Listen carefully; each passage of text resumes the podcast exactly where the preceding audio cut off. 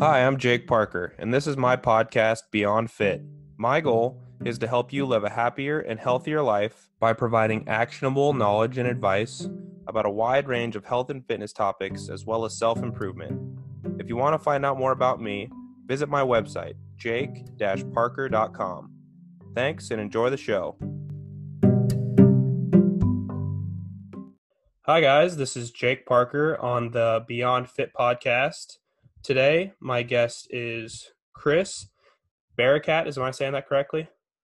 Correct. All right. And he is a natural competitive bodybuilder. He also is a scientist and works at the University of Tampa, does a handful of different studies in relation to that. So I'll kind of let him give an intro here. But I've heard Chris on a couple different podcasts. I've been following him on Instagram for a while, seeing his work. And so I thought he'd have some valuable things to add as far as natural bodybuilding goes, and then other stuff we kind of talked about before as far as internal environment habits, things I like to talk about on the podcast. And that's, you know, if you listen to this podcast, you know, I could go on and on about. So I'll let Chris go ahead and say hi at his end. For sure, man. Thanks for having me on. Yeah, guys. So my name's Chris Barakat. I'm a natural bodybuilder. I'm also an adjunct professor at the University of Tampa, where I do research in the human performance lab there. So most of my research is on bodybuilding related topics. We've investigated things like autoregulation of exercise selection. We've looked at advanced training techniques from drop sets to supersets. We have a study coming out on repetition tempo. We have another study coming out on intraset stretching. I published this study on varying joint angles and training at different muscle lengths and how that affects muscle activation and stuff like that. So I've been really fortunate to be involved in research that I truly love. I've been fortunate enough to conduct that research, some research studies as principal investigator myself. And I love the team I work with, and it's been a pleasure to collaborate with my team there. So my mentor there is Dr. Eduardo de Souza. He's originally from Brazil, and he basically is the one who oversees a lot of the studies coming out of our lab. So how long have you been working towards this sort of path as far as like educationally, and what course did you take to get there, and how long have you known that this is something that you've wanted to pursue? Yeah, so in 2013, it was my second competitive season. I was only 21 years old at that time. It was my second competitive season. I started competing at 19, and I was studying athletic training at Stony Brook University in Long Island. And originally I wanted to pursue my master's degree or get a clinical doctorate in physical therapy. I thought I was going to be a clinician in the rehab setting, so to speak. And during that time, I just kept kind of diving deeper into the fitness industry and the natural bodybuilding space. So it was my junior year where I came across the master's program at the University of Tampa. I started to think like, all right, maybe I won't do physical therapy. Maybe I'll look at this. And then my senior year I applied. And once I got in, I kind of knew I was going all in on this. I started coaching clients back then in 2013, even 2012. I had my first client step on stage, who was just a really good friend of mine. Mm-hmm. So I started coaching at a young age, was always interested in the research. But my perspective completely changed once I actually got involved and started doing data collection, understood developing a study design. And once I got my hands involved, everything kind of changed, but something I'm extremely passionate about. And I'm super fortunate about, to work in. So yeah, around 21 years old. And then by the time I was 23, I was like fully committed to, coaching full time and making this my career. And so what are some of your thoughts and feelings about the fact that I think that, to me, physique building or bodybuilding of any sort is really interesting when you look at the balance of like anecdotal evidence versus like the science and the hard data that you're looking at. So obviously you're out there living it. How much of that do you think is like plays into your role as a bodybuilder and like in clients as well? Yeah, for sure. So one thing I will say, when I was younger, I think this is what a lot of people do. What just the majority of people that look at exercise science and research that haven't been involved, they probably have a very similar perspective compared to what I previously had.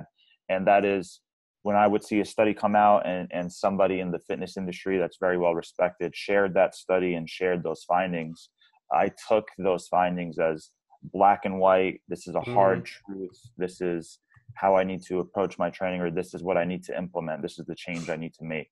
And then over the years, I've quickly been able to see that it's not black and white by any means. There's a huge area of gray, and there's a lot of flaws within the study designs, and or there's a huge variance between how different individuals respond. So looking at the group means of what a study is reporting might not be super indicative in regards to what you should do if you're chasing certain physique goals, or what you should do when you're programming for your clients. So I think anecdotal evidence still is pretty strong. There's things that I've done years ago that I got away from because the research didn't support it, so to speak. But now I may find myself going back there because I had evidence, even if it was N equals 10 from 10 different clients, that it was working, whatever it may be. So it's important to take both sides of the spectrum and take everything with a grain of salt. Yeah. Yeah. I think it's really cool when people like you are out there doing the hard science, but also living it at the same time. And I was kind of just thinking, like, there's a lot of different people that I really look to the most for information in the fitness industry. And I really like Mike Matthews, which I think I first heard you on his podcast, and like his background is really that anecdotal, like what worked for him. I mean, he definitely delves into studies and stuff like that, but that's kind of what got him started. And then I like a lot of stuff from Lane Norton too, where he's like the far end of the spectrum of like data driven, and you know, he got his PhD, I believe it was. And so I think that it's cool to sort of go back and forth between these different spectrums. Yeah, for sure. Mike Matthews is a great guy. Really, I represent Legion Athletics too, so yeah, I'm great. Okay, yeah, that's right. To work with him, I have a good relationship with him, and I love what he's doing with Legion Athletics, and I love the approach he takes to like general fitness. I wouldn't say he really is super niched in like the bodybuilding space in regards to competitors, but like for general fitness, people that are just trying to improve their physique, like physique building, he does a great job of kind of simplifying the science and giving the people like what you should do to get, you know, the majority of the results with 80% of crossing your T's and dotting your I's kind of thing. Yeah. And something I've said to my followers a lot, and something I like to reiterate, is the fact that like, if you are just working out for more or less the physique aspect, like of course we all want to be healthy, and it's like Mike Matthews says a lot, you know, being healthy, if you have a healthy body composition and you gain some muscle and you control your body fat, that's going to take you a lot of the way as far as your health markers go. But I've kind of like put the message out there to people. It's like, you kind of are a bodybuilder in a sense, if you're just like the everyday person who's wanting to get in better shape and have a good physique. And I wish, that's why I like it so much, because it's very tangible evidence that you can give to people, you know, whether it's a guy or a girl that wants to get in better shape. So I just think that there's a lot of information to be had there in the bodybuilding space. And I wish it wasn't like this big broad word that conjures up like pictures of like Ronnie Coleman and Phil Heath and stuff like that. No, I totally agree. It's cool to see it be a little bit more mainstream, and the lifestyle of what bodybuilders do is extremely it is going to improve your overall health markers, right? So if Gen Pop takes some of those concepts and some of those practices and puts it into play, they are going to improve their health, and it's good to see that, you know. And like I've gone a little bit away from like the more if it fits your macros dieting and stuff like that, but I think it's always frustrating when people go the other end, and like I have friends that don't have like much knowledge, and they're kind of like trying to get in better shape, and they're like, okay, I'm not going to eat any dairy, any processed foods, any, you know, like this or that, any carbs. And it's like, you don't have to do that. Like, I wish that a lot of people, even if it's only like a period of a few months, spent time tracking macros and doing like if it fits your macros, to realize that it's really what it takes. Like my Instagram post today was about that. I don't know if you ever heard about that professor at Kansas State that did like the Twinkie diet. I posted about that today because it was cool. Like he ate like Hostess cupcakes and stuff for like 2 months and lost weight. And just to prove the point that, yeah, we want to eat nutrient rich food. We want to get, you know, our vitamins, and we want to get a high protein intake and different stuff like that. But first and foremost, if it comes to your body composition, it's calories in versus calories out.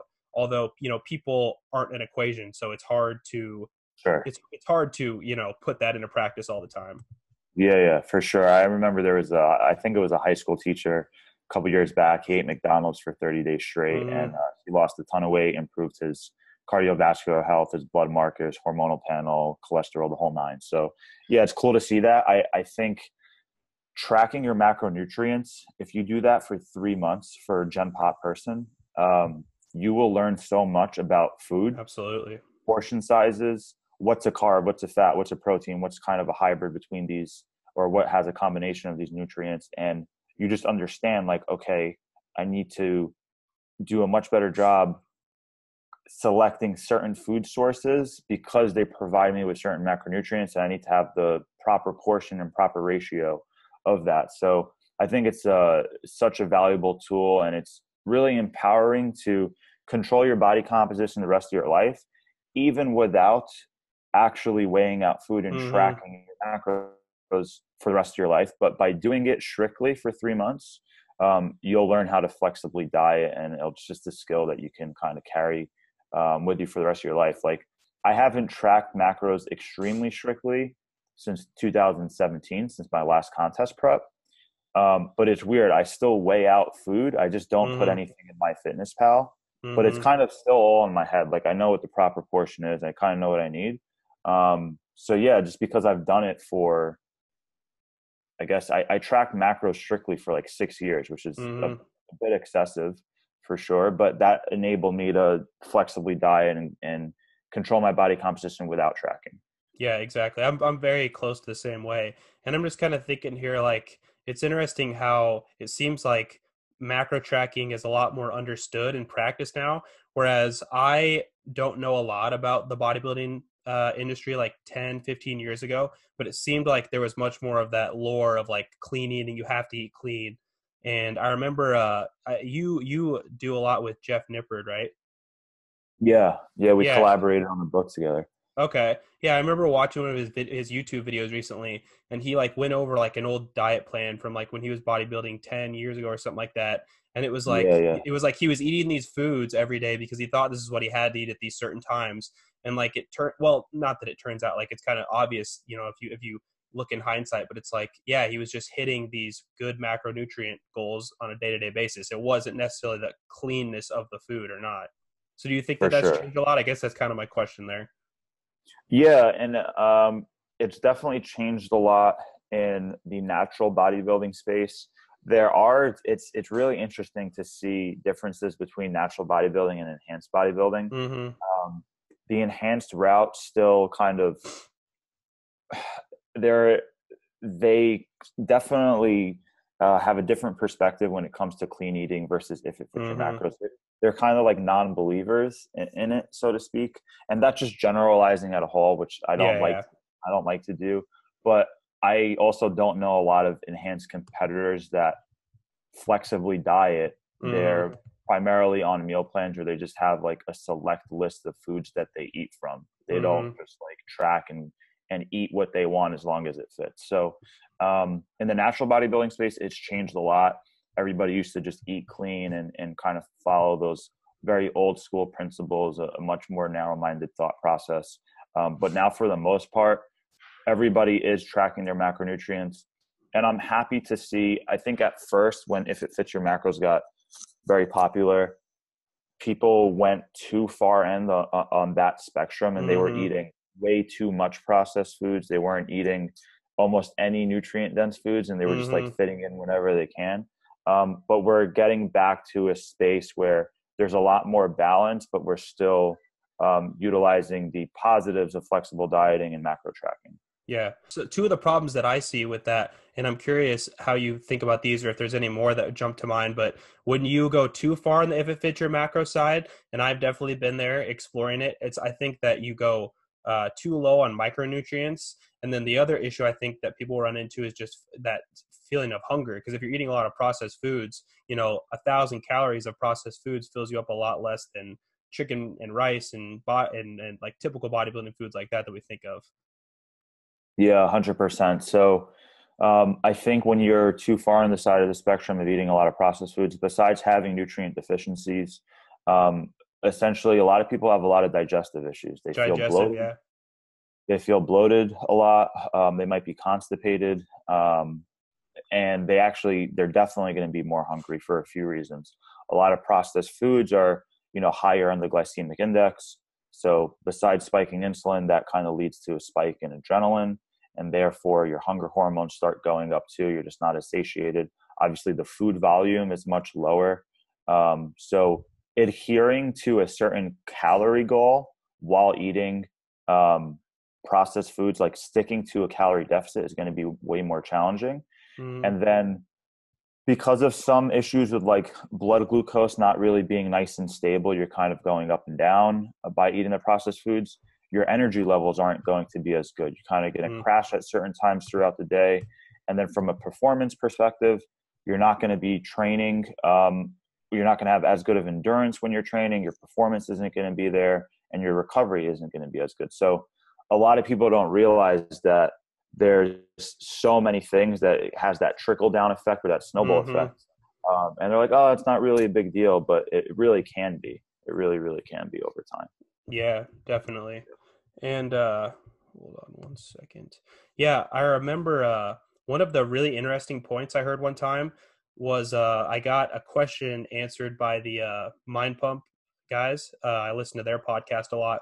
And my question was why you see, bodybuilders typically going for that more clean eating approach versus flexible dieting. And my point was just kind of, as we learn more about flexible dieting and fitting macros, like why isn't that kind of reflected more? And the point that they made was, especially if you're getting close to competing and really are tracking calories closely, it's like a lot of the flexible dieting type stuff, like going to Chick-fil-A or, like a healthier, like fast food option, Chipotle, like you just don't know exactly what you're getting because it can vary by individual person. Like, it's not like they're ever going to be like to the calorie. You could be hundreds of calories off. Say the best example is like a bowl of Chipotle. Who knows, if the guy's giving you one serving of rice or 1.5 servings of rice or, two servings of beef or whatever it is. And so the point they made was like, especially if you have a goal in mind and a competition in this point with bodybuilders, you have to really be down to the gram with your food if you really want to separate yourself. And I thought that was an interesting point. Oh, yeah. where the difference kind of lies there. Yeah, for sure. Like if you're getting stage lean, you can't risk going out to eat and then having 15 grams of oil added to your meal that you didn't know about. And now you're over, 170 calories that you weren't expecting to be, or whatever it may be. So, just the oils can add up really quick. Your tracking just isn't going to be accurate. So you might assume that you're getting 50 grams of carbs, but you're really getting 75, whatever it may be. And then also when it comes to processed foods, like snacks that are in bars that you're scanning and you're putting in MyFitnessPal, they're allowed to have a 20% variance. So 20%, just because it's, yeah, that's allowed by the FDA, and that's the norm. So if the thing says it has 10 grams of fat, it doesn't mean it has 10 grams of fat. Quest Nutrition got slammed for that years ago. Their Quest bars, their macros were way off. So if you compare like the same exact flavor of Quest bar, their nutrient facts now compared to what it used to be, the fats used to be labeled way, way lower than it currently is. They have to like redo the formula, this and that, but you really can't trust that stuff when you have a very serious goal in mind. So that can definitely play a role. And then one other point I want to make is, if you're eating different foods every single day, but you're still tracking your body weight every single morning, and you're paying attention to your 7-day averages, like a lot of people in the space do, if you're eating different food sources every day, your food volume is going to be way different. And that can really affect your daily weigh-ins. Like water intake and stuff of that nature? Yeah, yeah. And just literally like how much food you ate in regards to the weight of it. Okay. Right? So that can really mess around with your weigh-ins. Whereas if you eat the same staple foods every single day and like you're not necessarily following the meal plan, but you kind of are without it being to the T, your weigh-ins are going to be much more stable, and like that data and that feedback is going to be much more reflective of what's actually happening. So that can kind of confuse people. Like they might step on the scale and they don't think they're making progress because their weight's fluctuating a lot, but they actually might be. So the more consistent you are with those variables, the more the data and the feedback actually means, like the more you can trust it. Okay. So I'm curious, do you have an example of like a food or a handful of different foods that might really throw a wrench in things, that are a good example of like something that, you know, just might make measurements or weights weird for a period of time? Yeah, for sure. So I'll just like, you know, a good friend of mine who used to compete in the past, he was overdoing this if it fits your macros thing. So like, just for example, he would eat one day where it was mainly like whey protein, protein bars, cereals, Pop-Tarts, maybe a serving of fruit here and there. So it was mainly processed goods, like a lot of processed snacks. And he was trusting the macronutrient, the macronutrients that were on the label, on the food label. And a lot of those protein bars were like super high in fiber. And they were kind of backing him up, so he wasn't having normal bowel movements. So that's throwing off his weight. And then the next day, he might eat a little bit more clean and have a lot more whole food. And the amount, like, let's just say he was eating 2,500 calories from processed food compared to 2,500 calories of whole food. The actual food weighs a lot more in terms of weight compared to the processed food. So when you're actually ingesting that, that's also affecting your actual body weight. So now the scale weight's fluctuating so much on a day-to-day basis that it makes tracking progress way harder. Whereas if you're just very consistent and you kind of have staple approach in your diet, like this is my breakfast, this is my pre-workout, and then dinner fluctuates, you're going to be way better off than every single meal is different all the time. Okay. Well, that brings up another point that I wanted to get to here, is just what other common misconceptions or mistakes do you see? And you can kind of go either way you want with it, like in the more casual, like person that wants to build a better physique, you know, is in the gym constantly or frequently, versus like the really competitive bodybuilder. Okay. Let's do both, I guess, right? Let's start with the casual kind of more gen pop lifestyle person that's looking to build a better physique. I think a lot of them get too caught up in some of the finer details, but they're not tracking some really important variables. So a lot of gen pop people might be following like a paleo diet, or they might be eating clean, but they're not actually tracking what they're eating, eating nutrient dense. They would be way better off eating a little bit less nutrient dense and being more flexible, as long as they were tracking what they were eating, rather than eating super clean but not tracking it at all. I see that happen all the time. I see a lot of gym pop people too. They train pretty darn hard in the gym, but they never log their weights. They never write down what they're lifting. Just want to get sore and sweaty. Yeah, they just want to have a good sweat and they want to feel like they had a good workout. And they're the ones that are like, oh, I'm not making any progress. It's like, of course you're not tracking anything. So, it's really easy to have a good workout, and it's much more complicated to actually make progress over the long haul, right? Like you can go to like a boot camp class, or you can do like any sort of circuit training workout. You can go into a CrossFit gym and, you know, you'll get your heart rate up. You'll feel sore the next day. You'll create some sort of muscle damage. You'll induce some sort of stimulus that was positive, but if you're doing this 5 days a week, you can't just kind of wing it. You know? And just like the newbie gains too, is probably kind of can be harmful to people, because they're like, oh man, this is really working. Like I'm getting bigger and stronger. And then once you are reach like an intermediate phase, then things are more important, like tracking your lifts and stuff like that. Sure. Yeah. Or they're like, I made so much progress early on winging it and doing this. So why aren't I making progress now doing the same thing? And that's because of those variables. Like you're still lifting the 55-pound dumbbells that you were 4 months ago. So that's the issue. Yeah. And I think the thing that I really want to mention on your former point, on the first point about like someone who eats like quote unquote clean, the biggest problem that I see, and I definitely used to be a victim of this too, is like, say someone considers themselves like, oh, I'm paleo, and they eat these like really clean, strict meals throughout the week. And then it's like, oh, but I have a cheat day on Saturday or Sunday. And then it's like, people don't realize that you can eat like 5,000 calories, and that's really just going to kind of screw over what you did the whole week. And so I think that it gets stated a lot by people in the industry, but I wish that it's kind of hard until you really realize it for yourself, what that could do to your progress. Yeah, for sure. Or they're doing something as small as, you know, snacking on like nuts and dried fruit. And like they're having like a 600 calorie snack without realizing it, where they could have had like it's quote unquote healthy. Yeah, for sure. So just little things like that. Tracking is super important from a caloric and macronutrient standpoint, and from a weight and progressive overload standpoint. Competitive bodybuilders, this is generalizing. And the question is kind of what are some common mistakes that you may see? Like I said, it's really interesting to see how different the natural side is and the enhanced side is.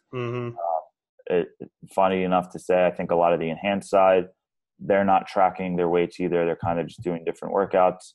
They can benefit a lot from tracking their loads, obviously, and having more of a set routine, rather than just saying like, okay, today I'm training chest. And they go in there and they just like self-select every single exercise.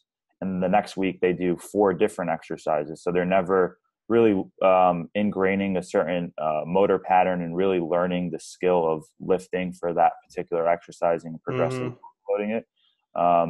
That's definitely something that I see. And then maybe on the natural side, it might be they're too far on the spectrum of eating flexibly, or they're just tracking macros. They're not prioritizing like pre-workout nutrition and post-workout nutrition, so they can kind of dial in things a bit further and actually pay attention to more of the minutia. For the intermediate and advanced person, that would move the needle more than they would think, you know. It adds up over time. It definitely adds up over time. Yeah, for me, and you've mentioned natural versus enhanced a couple of times, and to me, like there's two kind of different sides of the coin that I can kind of find frustrating. And on one side, it's like, I think that if you're smart about being enhanced and you know what you're doing, and you know that there, it's a personal choice, and we're not necessarily going to go into the safety of it, but I think that those people should be respected for their physiques because they still work just incredibly hard. And I wish that there wasn't that stigma like, oh, well, he's on steroids. Well, of course he's that big and strong. And then there's the other side too, where it's like, you know, there's those people that maybe the average person sees on Instagram, and they're big and jacked, and people don't realize like, oh, I'm going to do this workout, or I'm going to do this guy's plan because he's big and jacked, and you don't realize that he's on all these steroids. So I that's just the kind of frustrating part to me, is just, you want to sift through and find the good information that's applicable to you. Yeah, for sure, man. Like you said, no one is going to look like a competitive bodybuilder unless they train hard and they're consistent, whether they're utilizing PEDs or not. So you got to give credit where credit's due, but I hate the fact that some of these people might not, they may be lying about their status, and then people are, you know, claiming that their training program is going to help them out when their training programs are actually pretty terrible, or their supplement is going to help them out, whatever it may be. So yeah, definitely see that on both ends of the spectrum. People kind of need to take a step back and kind of like self-audit where they're currently at, what's their current experience level, what's their current training age, and then, you know, see who's providing information that aligns best with their actual situation, for sure. Yeah. It's like a silly example. What comes to mind for me is like those commercials that we've all seen of like some like 1999 ab machine and some like jacked guys on there that's probably been, you know, lifting weights and doing steroids for X amount of years. And he's like, all I did was use this, you know, the ab swing or whatever. Yeah. And then I always think about Mike Matthews too. He's kind of made the joke before that, like if someone has Lifetime Natty in their like Instagram profile, like pointing it out, it's like, yeah, they're probably on steroids. Yeah, it depends. It definitely depends. I know it's funny. So in regards to the natural bodybuilding thing, people who compete in the organization I compete in, WNBF, we take so much pride in being natural, right? And the exposure is so much lower. There's no prize money. The sponsorships are like non-existent in natural bodybuilding. If somebody truly was enhanced, they would be so much better off competing. They would have, you know, they would gain more popularity and whatever it may be. So people that actually compete, especially in the WNBF, I really believe the polygraph testing. I promoted a show this past August. So I've seen somebody fail the polygraph and we didn't allow them to compete, you know? So Yeah. So I really trust the process. We do urine analysis and we send it out. And like I said, we're proud to be drug-free, and that's why we compete in those organizations. From the general pop kind of like looking in, I've gotten it when I've been contest lean. I've had my headphones on in the gym, and I would hear people like whisper to their training partner, like, "Oh, there's no way this guy is natural," and stuff like that. Yeah, right. The truth of the matter is I'm 158 pounds. If they knew what I actually weighed and how low my body fat percent was and my testosterone's in the dump and how long it took me to get here, it would be a different thing. But just because you're lean and you have a decent amount of muscularity, it doesn't look normal because it's rare, you know, but it's totally achievable. It's just, yeah. And also realizing, like, I think the thing that I didn't realize, like, you know, say as a teenager looking at bodybuilders, like seeing someone on stage, that's like the one day a year when they look like that. They've peaked for that day, and they've got Tanner on, and they're, you know, doing all these different variables. And it's like, yeah, it's an incredible feat, but it's like, you know, 2 weeks before and 2 weeks after, they don't look like they look on stage. Of course, that's just not possible. 1,000%. Like, even like wearing a t-shirt, you would never even think that person lifts. Like, you might think they play tennis or like play golf, you know, and then they take off the shirt and you're just like, Jesus Christ, that's insane. That's where all the minute stuff comes in, like you talk about. Yeah. Like I've been to world championships. There's this one guy over in the UK. His name is Nathan Williams, one of the best physiques in the world, in my opinion. I saw him backstage at a competition in Miami, and he was wearing like a normal polo. And he looked like a basketball player. Like he looked like a good athlete that had good shape. He took off this polo, and it was just absolutely unbelievable. Insane. Like once they start flexing and posing and getting a pump, it's just like it's unreal. Like it's hard to realize the difference and how quick that transformation kind of comes to life. So yeah, man, speaking, being on stage, good lighting, good angles. It's all an illusion. The sport's an illusion. Like you hide your flaws and you show your things. So. Yeah. I think that the thing that draws me the most to bodybuilding is it's like, you're basically, you know, doing something that's not really natural in the extreme sense. And I think that it's cool that you kind of see people battle, like, you know, battle with their own body in a sense, because like your body tries to keep you from being this lean. Because if you look at how people existed, not even that many hundreds of years ago, it's like we needed body fat, and that body fat was supposed to feed us because we didn't always have food in our fridge and in our cabinets. And so I think that one of the really interesting parts is it's such a tough game because you're going against what your body's naturally adapted to do over time. Absolutely. That's what draws me to it the most too, man. It's like you're fighting your own physiology. It's super cool. You're trying to push the limits in regards to how much muscle can you build and how much fat can you possibly lose, right? Like what's the leanest you can possibly get. So it is cool. It's definitely an art form, and yeah, man, it's a fun sport. I love it. Yeah. And the other thing I wanted to mention was back, you know, a few minutes ago, you kind of touched on the fact that there's not a lot of notoriety for you, and that's not really why you go after it. And, you know, I think that that's another really cool part too. I wish people realized something that I try to learn and all the different things I go after, which is I would say that, you know, the biggest victories are the internal victories and the thing that you really struggle for. And you know how hard it is. Like no one else really knows how hard it is to get, say, maybe to get stage lean, or to, you know, if it's an intellectual pursuit, to write a book, or, you know, do this or that. I think that the best victories are internal. And if someone's just bodybuilding because they want to get that popularity and likes on Instagram, you know, whatever external validation it might be, I don't think that that's, number one, going to make someone last, and number two, going to make them, you know, have the happiness that they probably think that it's going to bring them. Yeah, absolutely. Absolutely, man. And a lot of people don't realize, like, going back to the popularity side of the sport, the exposure and the money side of the sport, Mr. Olympia in the IFBB, he gets $400,000, right, when he wins overall. He also weighs about anywhere from 240 to 280 pounds, typically speaking.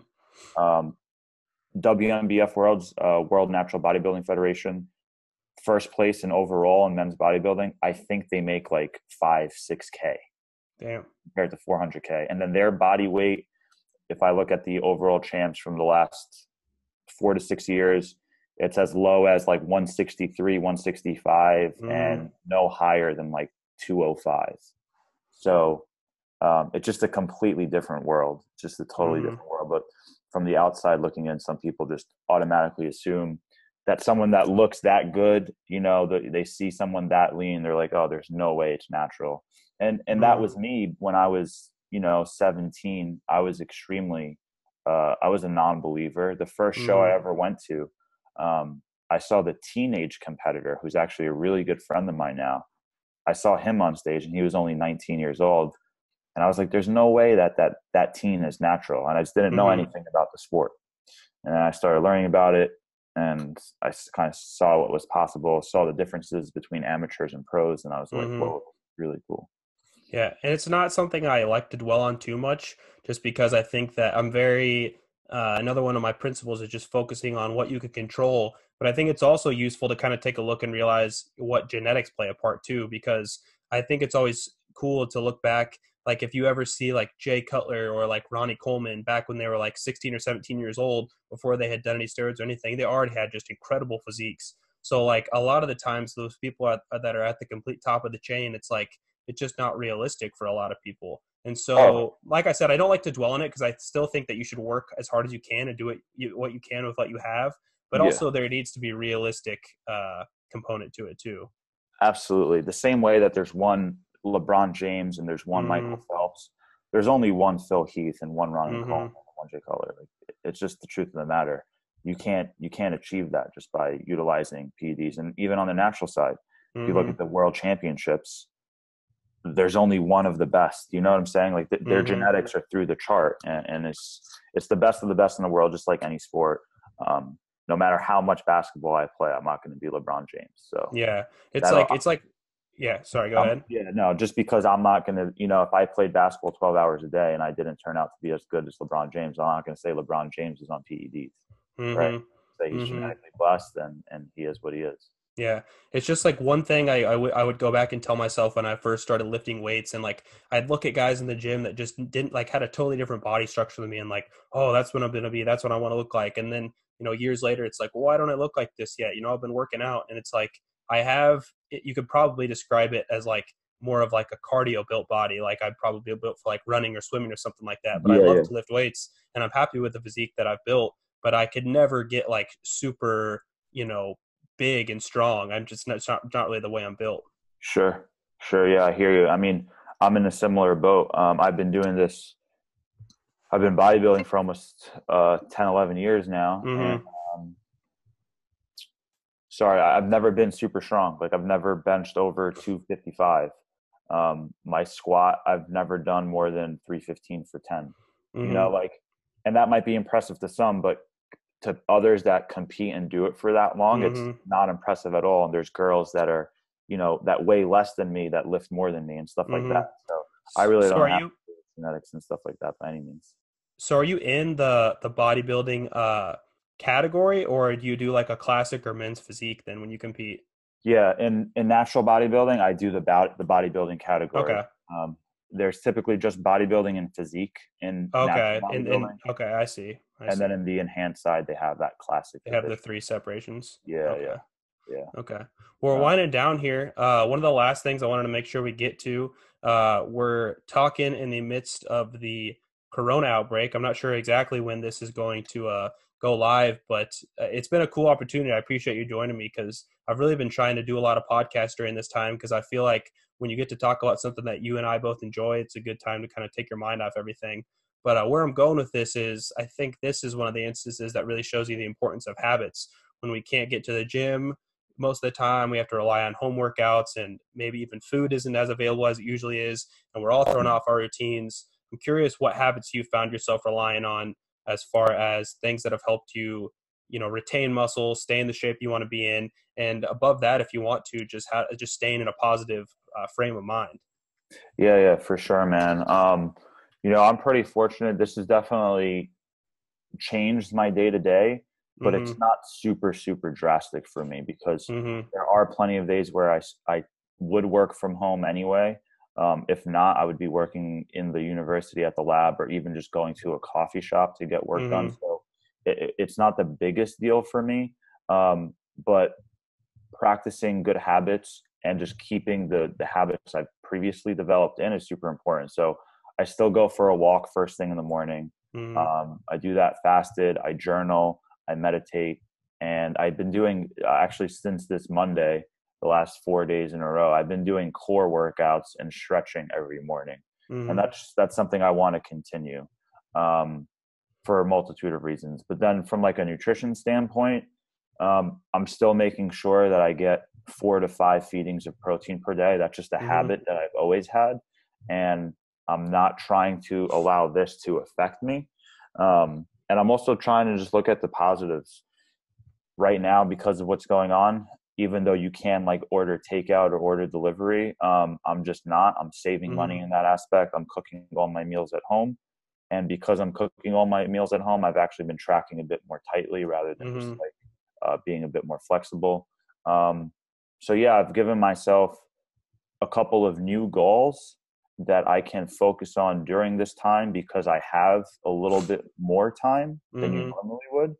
And I'm just trying to have a positive perspective about the entire situation mm-hmm. and keeping the previous daily practices in while adding a few more things because the time allows me to. And hopefully I can kind of take these new practices and keep it part of my daily routine and daily mm-hmm. habits moving forward. Mm-hmm. So yeah, I think it's better.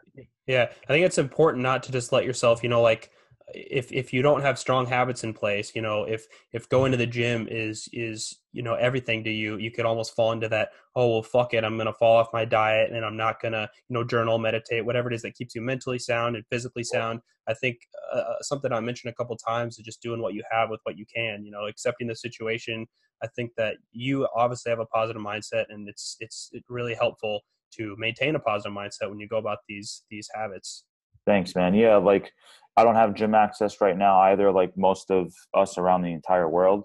But I'm fortunate my community, even they closed the community gym, mm-hmm. but we have like pull-up bars and we have like, mm-hmm. like we have like a dip station and like things that I can do outside.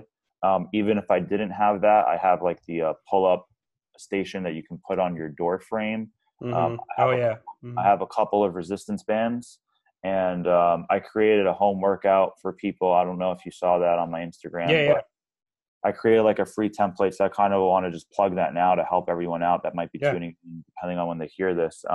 You guys can download this free template on my website. It's SchoolOfGains.com with a Z. And just go to the free download section and you essentially get it emailed directly to you. And what it is, there's 3-day splits, 4-day split, 5-day split, and a 6-day split. And what's cool is, let's just say every single exercise or every single movement pattern, there's a drop-down menu where you select it and then, you know, 4 to 10 different exercises come up and you can self-select whatever exercise you can do based on the equipment you do have or don't have. Mm-hmm. So mm-hmm. even if you have no equipment whatsoever, there is an option for each and every movement pattern or muscle group and you can still get in good home workouts. So I just mm-hmm. want to put that out there for people to know about, because a lot of people are lost during this time. Like they might go to the gym and have a routine and they might love their routine. And now they don't have a routine. They're like, I can do these random workouts I see on Instagram, but it's not an actual plan. Right. So I know a lot of people just do better when they have a plan. They know what they're doing Monday through Friday, rather than just like swiping through Instagram and doing a random workout today and another random workout tomorrow. Mm-hmm. So I hope that helps you out. Yeah. And I just love that positive reframing. Like the way I think about it is like, yeah, it sucks not going to the gym, but you know, in the months and years to follow, like hopefully you have a better idea of what to do, you know, if you're away from your gym or something, you know, happens at your gym or you're traveling. And then also just noting that hopefully people realize, you know, you get back in the gym and it's not like you lost 50 pounds on your bench and it's not like, you know, your muscles withered away. Like your physique largely is going to stay the same. And with these at-home exercises, you can largely maintain your physique too. So I think just looking at the positive and everything, like this is going to help us grow. And, you know, we can all just hope and pray that it's not too long that we're back to normal life and that we've all remember the lessons that we learned from this hard time. I agree. I think more good is going to come from this than bad in the long haul. Mm-hmm. And just looking forward to it. Yeah. And just on the broad, you know, aspect of it, like I've noticed that people are so much more communal, just like supporting each other. And it kind of reminds you of the importance of like you know, keeping up with your relationships with your friends and family and making sure that everyone's doing okay. And it's kind of like, you know, when you see people out, you know, if you have to go get groceries or whatever, everyone's so much more aware of just, you know, that everyone's in a struggle at all times. And right now it's just more evident than ever.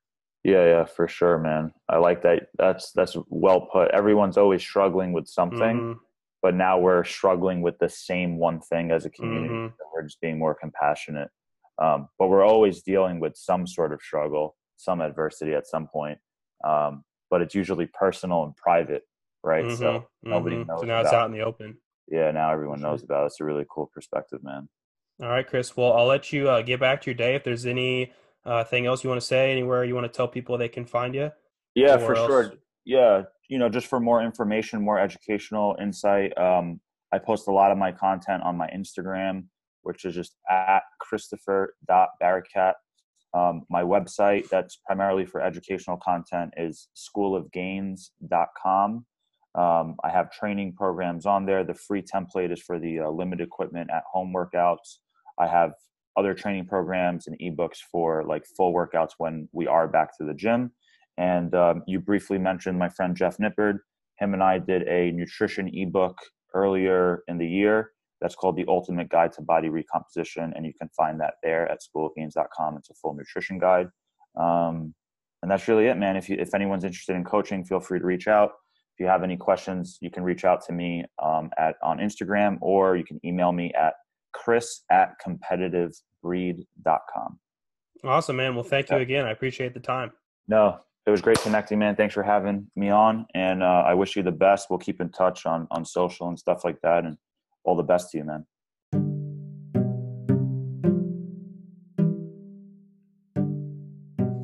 Hey, it's Jake again. If this podcast provided you any value, I'd encourage you to share it with someone who you think might enjoy it.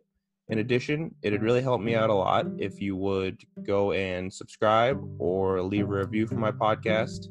It's super easy. And in addition, if you have any questions or comments, I'd love for you to reach out to me by email or Instagram DM, which can both be found on my website. Thanks.